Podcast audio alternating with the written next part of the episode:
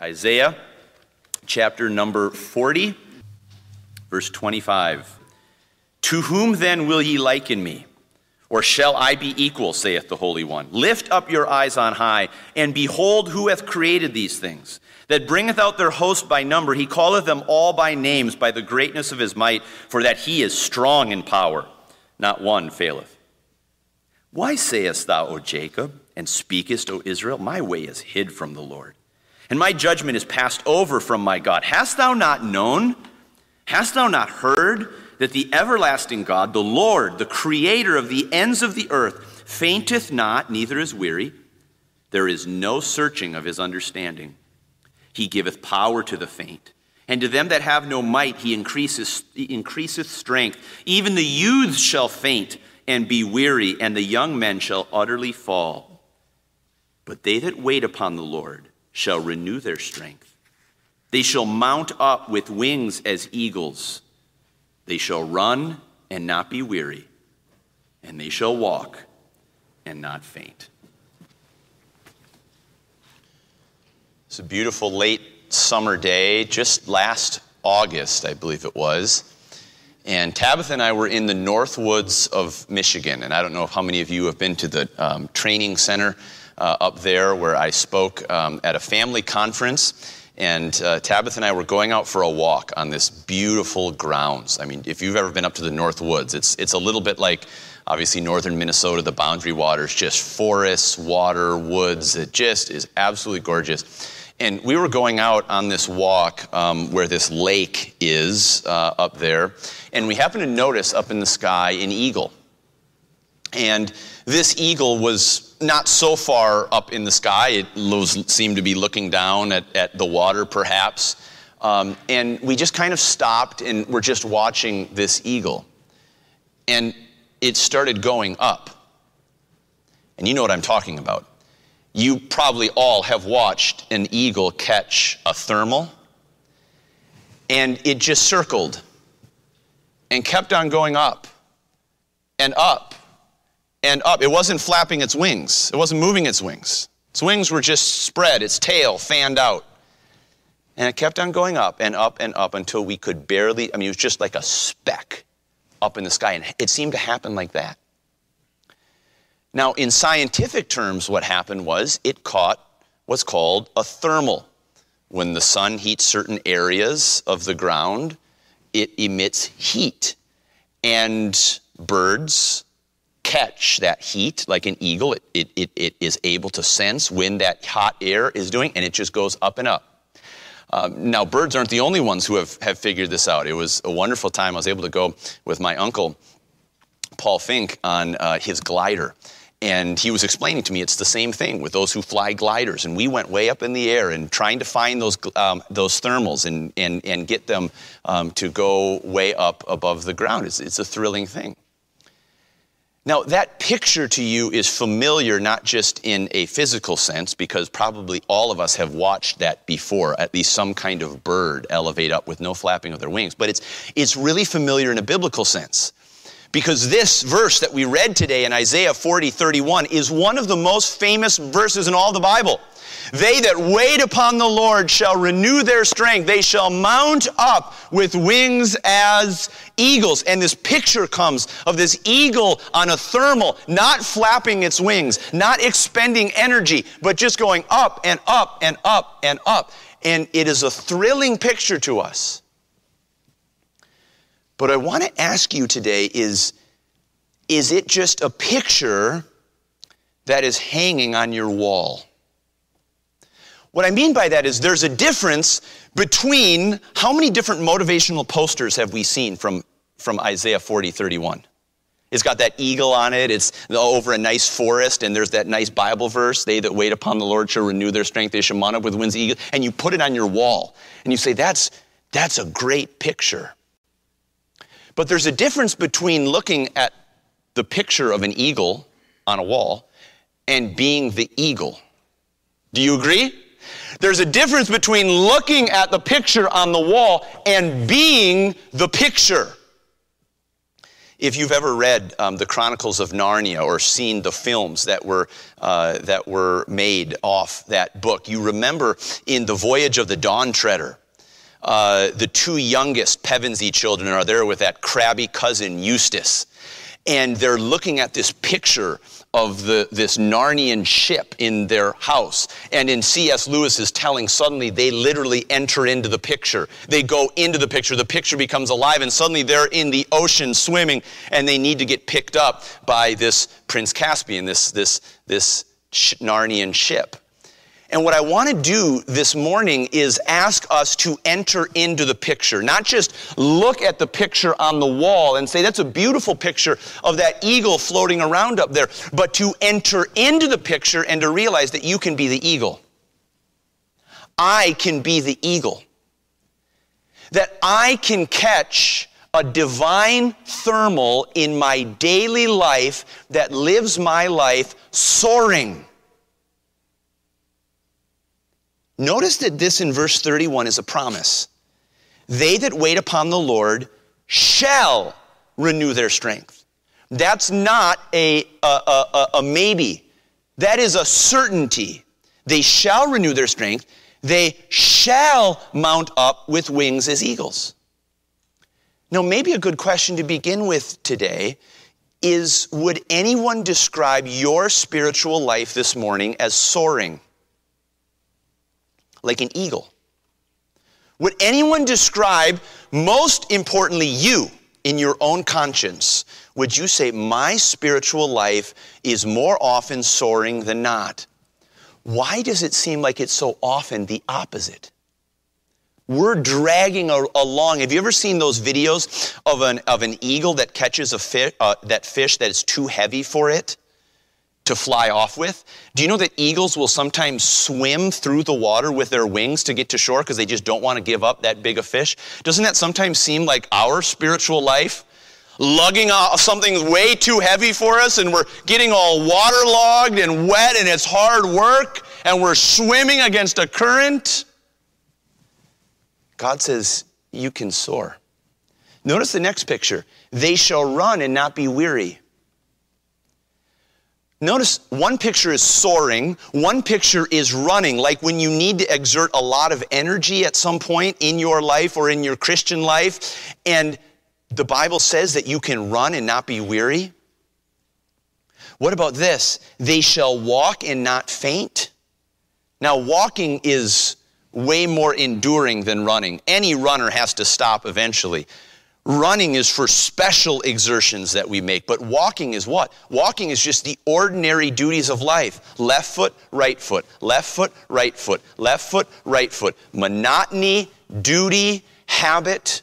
How many of us get pretty fed up when life just looks like it's an endless left, right, left, right? I do the same thing every day. This duty is just weighing on me. I can't go anymore. I need to let it go. Now, notice these pictures an eagle soaring, someone running without being tired when they need to ex- have great exertion for a period of time, and then someone in the daily routines of life just walking tirelessly and endlessly, doing what they are called to do day after day left foot, right foot, left foot, right foot, no matter how monotonous it gets. Now, let me say again, let me ask, is the, are those pictures of your spiritual life? Soaring, running tirelessly when the exertion is in front of you, and walking enduringly and endlessly in the monotony of life. And if not, I, I know all of us, if we're being honest with ourselves, would say, I fall short in these areas. What we need to see is that God has given us a promise. And it is for those who wait upon the Lord. Do you want to soar like an eagle? Do you want to run tirelessly? Do you want to walk endlessly? Wait upon the Lord, and you shall do those things. The title of the message this morning is simply Waiting on the Lord. Waiting on the Lord. And I want together for us to stop looking at this verse as just a nice, cute picture on our walls and challenge ourselves by God's grace to enter into the picture and be the eagle, be the runner, be the walker. Now, what does it mean to wait on the Lord? What does it mean to wait on the Lord? We see this picture throughout the Old Testament. And so I want us to use a little bit of study this morning to try to understand what it means to wait on the Lord. But the first study that we need is right here in Isaiah 40. And if you have been here at Straight Gate for any length of time, you know that what I repeat over and over again is you cannot understand Scripture accurately unless you understand it in its context when we take verses out of context and just apply whatever meaning we want, we are so prone to run into error. We understand Scripture best when we understand what is around it. What is the point that the biblical author, inspired by the Holy Spirit, is trying to make to his original audience? So we need to ask ourselves what is going on in Isaiah chapter 40? Now, to do that, I'm just going to give you a very brief overview of the book of Isaiah altogether. Isaiah, perhaps you know, was one of the great prophets of the Old Testament. He is quoted in the New Testament more than any other Old Testament uh, prophet. He is a central messianic prophet pointing ahead to Jesus, encouraging the Hebrew people to look forward to their Messiah. But we just read through the book of Isaiah in our daily Bible reading calendar, and maybe you noticed the first 35 chapters are really dark.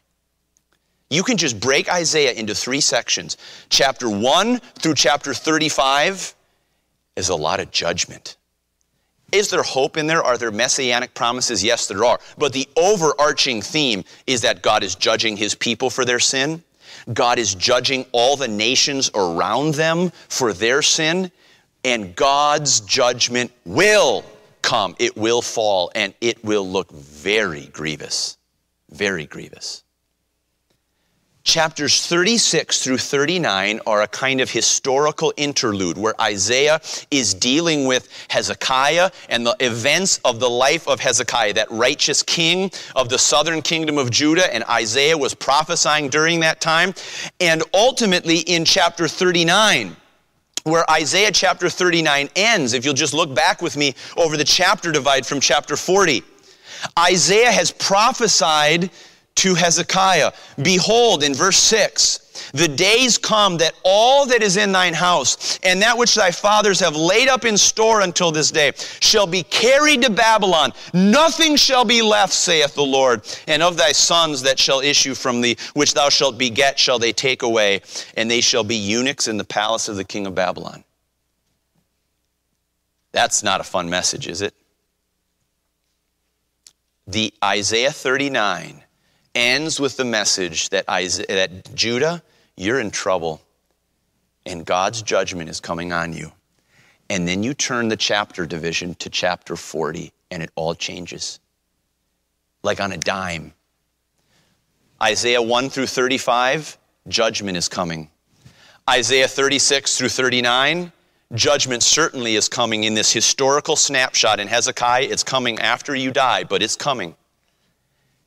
And then Isaiah 40 Comfort ye, comfort ye my people, saith your God. Speak ye comfortably to Jerusalem, and cry unto her that her warfare is accomplished, that her iniquity is pardoned, for she hath received of the Lord's hand double for all her sins. This is a prophecy looking ahead to speak to those who had received the judgment in Isaiah chapter 39, who had been carried into captivity, and the captivity is over, and they're coming back to their homeland. And they're saying, Is there anything in it for me? This God that we worshiped in the Old Testament, Jehovah, the God of our fathers, we have gone through this great suffering. We've gone through this great captivity in a land that was not ours. Is there anything left for us? Or is it all darkness too? And we're not going to do it today, but I just encourage you sometime today to read through Isaiah 40 just carefully and thoughtfully, the whole chapter leading up to, uh, to this great passage that we just read they that wait upon the Lord shall renew their strength. It is God's comfort and encouragement to his people. And it involves the messianic prophecies of Jesus Christ that every gospel, Matthew, Mark, Luke, and John, quote, every valley shall be exalted, and every mountain and hill shall be made low. In verses 3 and 4, we see that repeated over and over in our New Testament. It's a promise of the Messiah, Jesus Christ. So again, notice the picture. Isaiah, the first part is prophesying judgment. The, the final part of, of Isaiah 40 to the end of the book is God's comfort, is God's encouragement, is God's hope for his people. Now I want you to look ahead to verse 27. Notice the question that God is asking his people. These people who are discouraged by the exile that they've seen.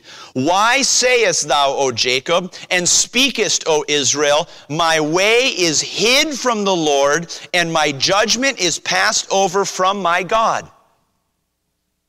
These are the people he's telling that if you wait on the Lord, you'll renew their strength. Those are the people. The people who are saying, My way is hid from God. They're the ones who need to hear the words, Wait on the Lord. You say, What does that have to do with me? Have you ever felt like God doesn't really know your circumstances? He couldn't know. Have you ever felt like your way is concealed, is hidden from God? It's like there's a curtain and God's not really being a part of it? life is so tough in a particular area that you say, God is not really seeing my difficulty right now. That's where the, the children of Israel were. That's where the southern kingdom of Judah was. That's where the northern kingdom of Israel was. Does God even see my circumstances? Does He see everything I've gone through? If you've ever been there, I suspect we all have at various points, you're there. Notice what He says next the question why do you say, My judgment is passed over from my God? What is my judgment? It's my legal claim. It's what I deserve. It's my right. It's what I am entitled to in life. What, was, what were Israel and Judah saying? They're saying, God, I'm entitled to something in this life, and it seems like it's just, you're just passing it over. The idea there is disregarding it, you're ignoring it. Don't you see, God? I deserve better than I'm getting. Don't you see that I'm entitled to better circumstances in my life? I, things are not working out like, like I expected, God, and you're not doing anything about it. How many of us have been at that place in life? All of us, at some point, have said, God, I'm not sure this is working out like I expected it to, and you don't seem to do anything about it. Those are the people who need to hear. Wait on the Lord, and you will renew your strength. Now, this suggests to me that the first thing we need to understand about waiting on the Lord is, first of all, waiting on the Lord requires knowledge about the Lord. That's our first point. Waiting on the Lord requires knowledge about the Lord. Because notice how God responds to this complaint of his people. You don't see my circumstances, and you are not giving me what I deserve. I deserve better than this. Notice what he says in the very next verse Hast thou not known? Hast thou not heard? What's God's response to these people who are complaining like we complain in our daily lives? He's saying, Don't you know who I am? Now, he's not saying, Don't you know, because they've never heard this before. They undoubtedly had heard all this before about God. What he's telling them is, I want you to really believe something. I want you to embrace knowledge about me. Haven't you heard? Don't you know who I am? In fact, earlier in this passage in Isaiah chapter 40, what is the message that it needs to be sent to his people who have just gone through this very dark time? Look at verse 9 with me of chapter 40. O Zion, that bringeth good tidings, get thee up into the high mountain. O Jerusalem, that bringeth good tidings, lift up thy voice with strength. Lift it up, be not afraid. Say unto the cities of Judah, Behold your God. You're discouraged, you're downcast. Behold your God and get some knowledge about him. Learn who he is, understand what his character is like. And notice the character of God that he wants to bring to mind for these people. Haven't you known, haven't you heard that the everlasting God, the God who is eternal forever, The Lord, you say, the Lord, what's that? That's Jehovah. Jehovah is the covenant keeping God the covenant keeping God, the creator of the ends of the earth, fainteth not, neither is weary. There is no searching of his understanding. You say, well, why would that be comforting to someone who said, I don't know if God really sees my circumstances, how hard it is right now, and I don't know if he's ever going to give me what I'm due, what I deserve in this life. Notice what he says God's a forever God, he sees everything. He's a covenant God. So he's going to keep his word to you. He's going to keep his promises. He's a creator God. That means he has all power to do what he says. He has all power to fulfill his covenant, his promise to you in his relationship with you. And there is no searching of his understanding. Nothing is hidden from him. You can't search out the depth of God's wisdom because his thoughts are much higher than your thoughts and his ways are much higher than your ways. You say, why would that help me to wait on God? Let me give you a really practical example. I want you to imagine that you're at home and that someone you love is coming to pick you up. They have told you, I'm coming to pick you up this afternoon and we're going to go do an event together. And you sit down, you get all ready to go, and you wait. And they haven't come yet and you wait some more, and they haven't come yet, and you don't have any texts from them, and you wait some more. What is going to keep you waiting? On the other hand, what is going to make you say, I'm not going to wait anymore? I'm going to go on with my day? Clearly, clearly this is not going to work out. I'm just going to go do my own thing. One is waiting, and one is no longer waiting. You understand the, the, the scenario. Here's one thing that would cause you not to wait anymore you would say, they forgot. I know that person, I love them, but I know they forgot. They, they just forgot about this, and so I'm not going to wait anymore. God says to us, I never forget. So you can wait. I never forget. What would be another reason that you would say, I just give up, I'm not waiting anymore, I'm going to go do something else with my afternoon? You would say, they don't care. It's not just that they forgot, it's that, you know what, they found something better to do with their time and they just don't really care about me. You say, okay, I'm not going to wait anymore. I got stood up. God is telling you in Isaiah 40, just like he was telling his people, I'm a covenant God. Not only do I never forget, I always care. It's never because I don't care about you. My understanding is unsearchable, and I am the covenant God. What's another reason that you wouldn't wait anymore, that you would just give up. It would be because you might think that person just doesn't have the ability to get to me. It might be that they're stuck at work. Wives, have you ever been waiting for your husband to get home from work? Oh, I hope I texted. I hope I texted. I hope I texted. It never happens at our house, obviously. He's stuck. Or this, Maybe, maybe the car broke down. Something happened. Maybe someone else was using his car or her car and they can't get here. The problem is their lack of ability. And what's God saying to his people? I never get tired. I never get weary. I'm the everlasting God. I'm the creator God. I never lack ability to deliver you. I never lack ability to come through on your behalf. I never forget you. I always care about you. And I always have the power to do what I said I'm, say I'm going to do. God says, You got to know those things about me. Friends, if you want to wait on the Lord, you have to be convinced of those three things. You have to know God, not like a picture on the wall, but someone like you wait for and say, they always come through. And if you don't, you will not know what it is to be like an eagle. You will not know what it is to run and not faint. You will not have the ability to wait on God because you'll get out. You'll just simply give up. Now, this means this connection I want to draw is between knowing about God and hoping in God. Because knowledge about God always leads to hope in God. Do you remember in, in, in Psalm chapter 27, David is giving this wonderful psalm The Lord is my light and my salvation. Whom shall I fear? And actually, I just want you to turn over there for just a brief minute, Psalm 27, to see this connection. Psalm chapter 27. This, Psalm 27, verse 11 says, Teach me thy way, O Lord, and lead me in a plain path because of mine enemies. Deliver me not over unto the will of mine enemies, for false witnesses are risen up against me, and such as breathe out cruelty. He's saying, I'm in tough circumstances right now. Verse 13 says, I had fainted unless, unless I had believed to see the goodness of the Lord in the land of the living. What's that? Hope. I believe that I'm yet to see God's goodness. And then verse 14, wait on the Lord.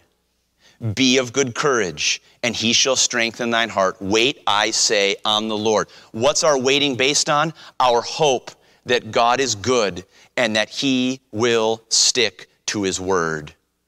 And that's what these people of Israel needed to know. These people of Judah needed to know that God was who he said he was. So, first of all, waiting on God requires knowledge about God. But secondly, it requires dependence on God dependence on God. Will you look with me next at verse number 29?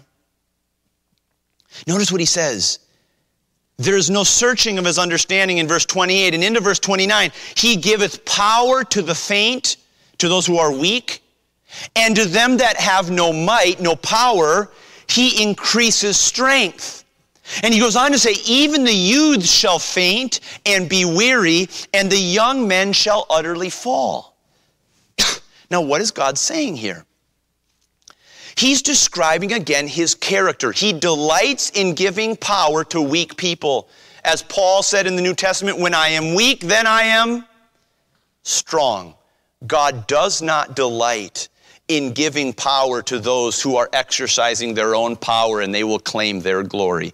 God delights in giving strength to people who are humble enough to say, I have no power. I need yours. That's what he delights in doing. Now, what is God saying here in context? I think what we need to understand is this is revealing a tendency for us. When we are not resting in knowledge about God, of who God is, a covenant keeping God, a creator God, a caring God, and when we're not walking in hope, do you know what we end up doing? We turn to our own strength. That is always what we do. We turn to our own insight because we say, I can't trust in God. I can't rely on Him. I can't depend on Him because I don't know whether He's going to come through. And so, do you know what we do? We decide we're going to do it on our own. We're going to do it on our own. Do you know how many people I have seen, and probably you have seen as well, who have so desperately wanted something that God wasn't giving them that they decided to go and do it their own way? I desperately want to get married, but I don't see any candidates on the horizon. And I know God tells us don't marry someone who's an unbeliever, but in this circumstance, I think God would want me to have this, and they go ahead and do it to great disaster.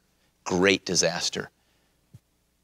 What word did they need to hear? What was going on in them? They were missing a knowledge about God, that God cares, that God is the creator God who always gives you what you need, who will provide and who will bring his purposes for you. But when I turn away from that truth about God, I go my own way and I decide to do it on my own. And what is this verse revealing to us? Even the youths shall faint and be weary, and the young men shall utterly fall. What he's saying is the strongest among us are not strong enough for the needs of life. The strongest in youth and in physical strength one day run out of strength. All of us have been there. The strongest of us emotionally will reach a point where our strength is not sufficient for the needs of life. Every single one of us, it's a principle of life that the needs of life will overwhelm us. And God is, in a sense, saying, I think, to his people, you're not going to find the strength you need in yourself and in your own ways and in your own thinking if we respond to our doubts about the goodness of God and the character of God in our particular circumstances, we are in grave, grave danger. Do you know, I think one of the most significant examples of this in the Old Testament is a king named Saul. Do you remember Saul? Saul, let me tell you the story. Saul is about to fight a war against the Philistines.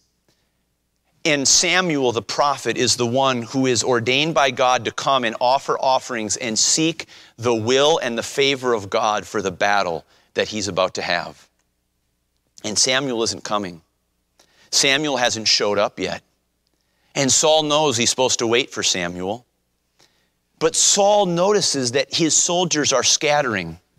They're scared, probably by the battle. They're, maybe they're just distracted and they're just not focused and the Philistines are right there in front of him.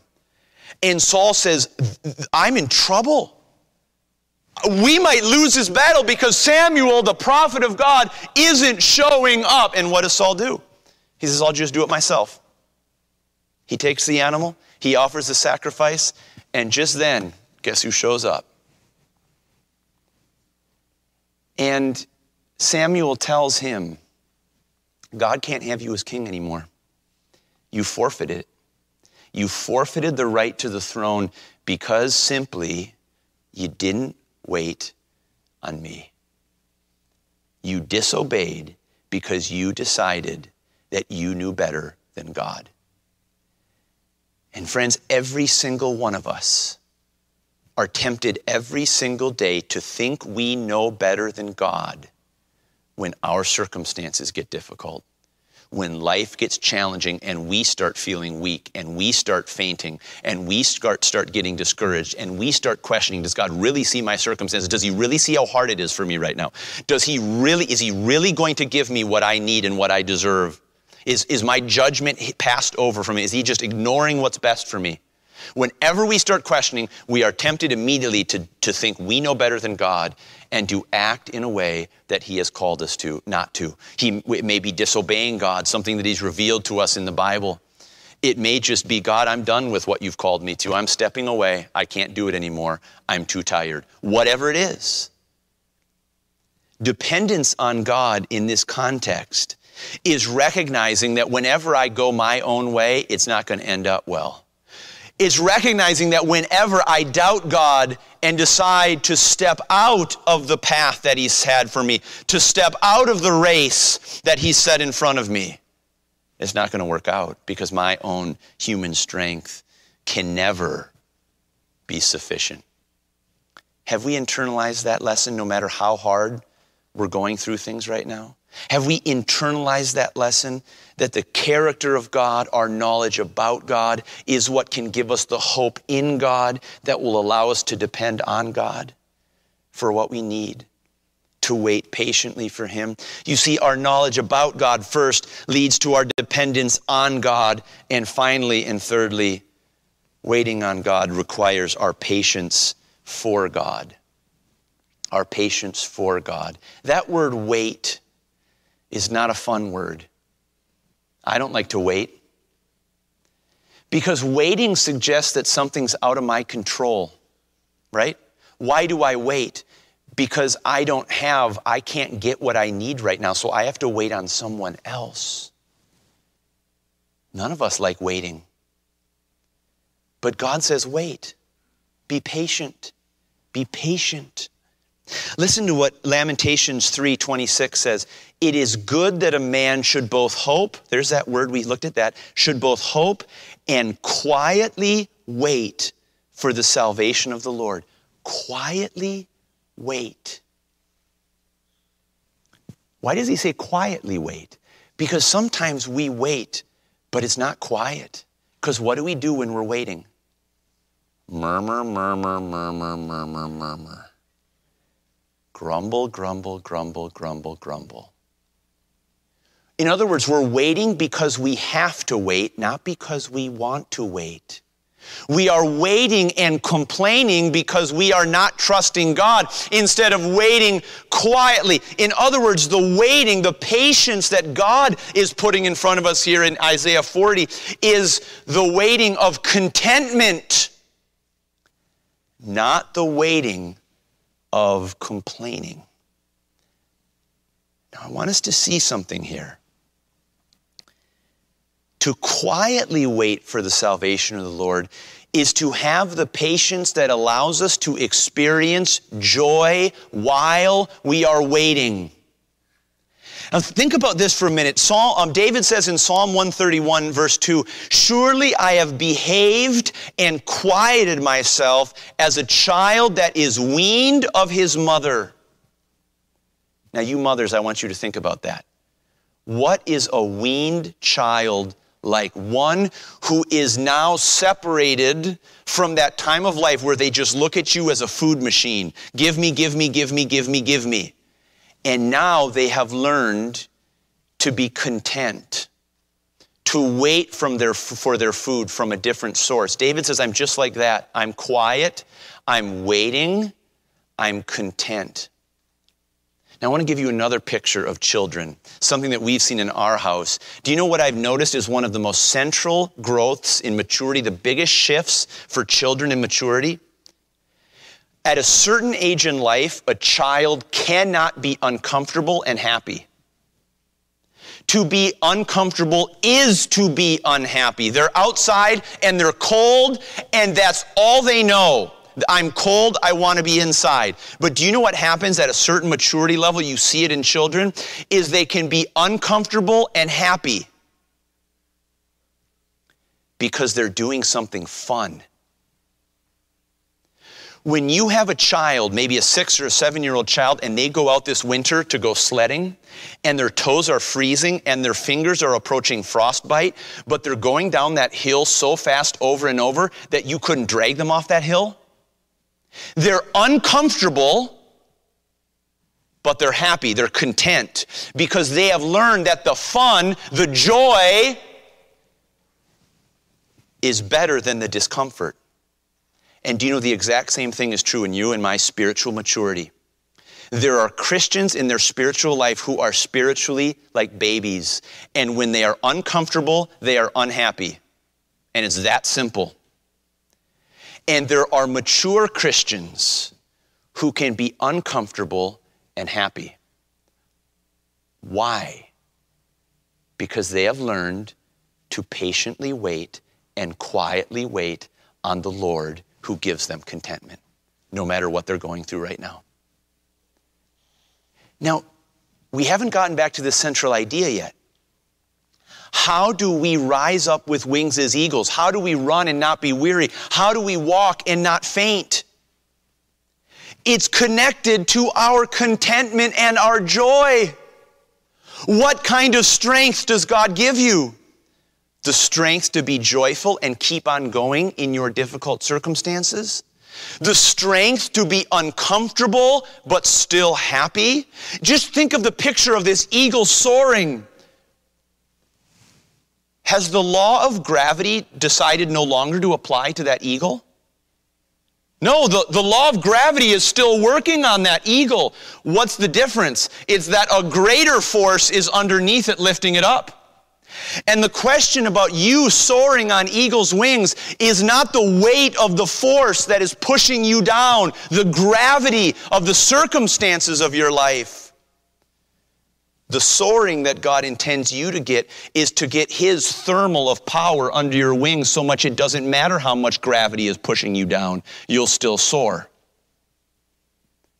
And you will only soar, and I will only soar when we learn to know about God as He truly is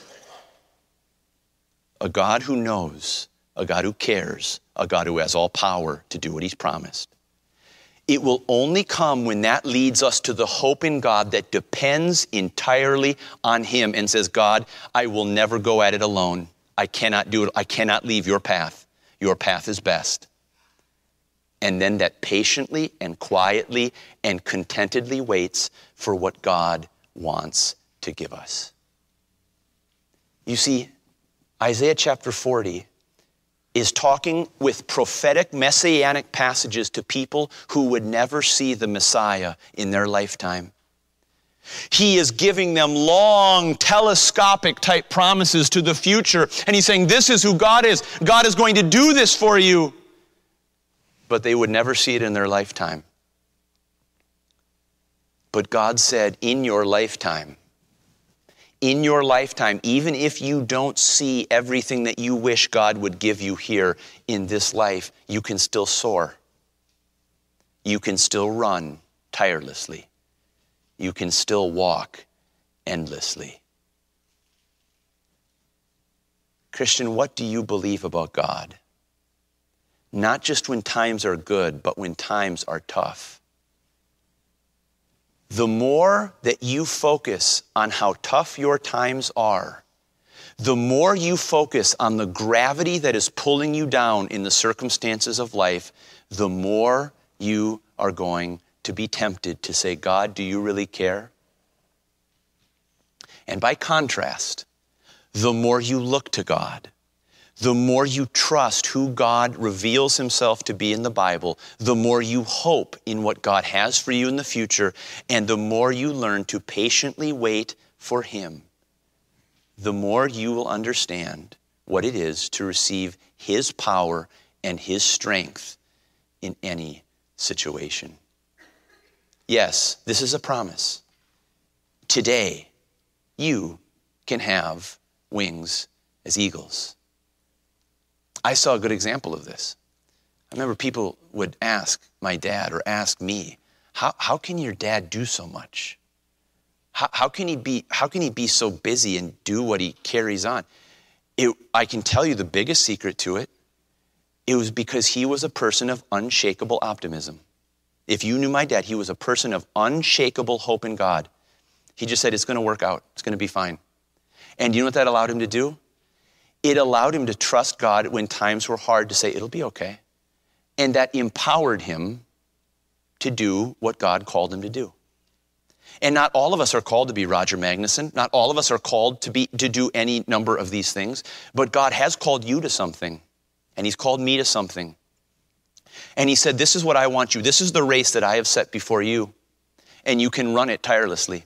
You can soar above the gravity, the circumstances of your life. What does it require? The unshakable faith, the unshakable hope in God, and the willingness to just quietly and contentedly and joyfully wait for whatever He has in front of you. You see that eagle. You have that picture on the wall. But this week, today, enter into the picture and start waiting on God. Let's pray. Father, thank you for this promise. They that wait upon the Lord shall, shall renew their strength. It will be new every day. Father, we desperately need that. I think of what Paul says our outward man is perishing, but our inward man is being renewed day by day. Father, this is not a, a, a deliverance from any physical fatigue. Your son, when he came to this earth, experienced great physical fatigue, and yet his inner man was renewed day by day. And Father, you intend to allow us to soar above our circumstances by renewing our inner man every day, renewing our inward man through your word and through your promises and through a confident expectation that you are good and that you have good purposes for us. So, Father, enable us to look on you and wait on you. And I pray specifically for those this morning who are going through very difficult circumstances. It could be circumstances in their relationships, in their health, in their job, in their schooling, whatever it is. They are going through hard times. Father, may they wait upon you and trust that what you say about yourself is true. Let's pause for a moment. Are you soaring? Are you running? Are you walking? Would you trust God? Would you repent of your wrong focus, of your unbelief, of your grumbling and complaining? Say, God, I'm ready to hope. I'm ready to wait on you.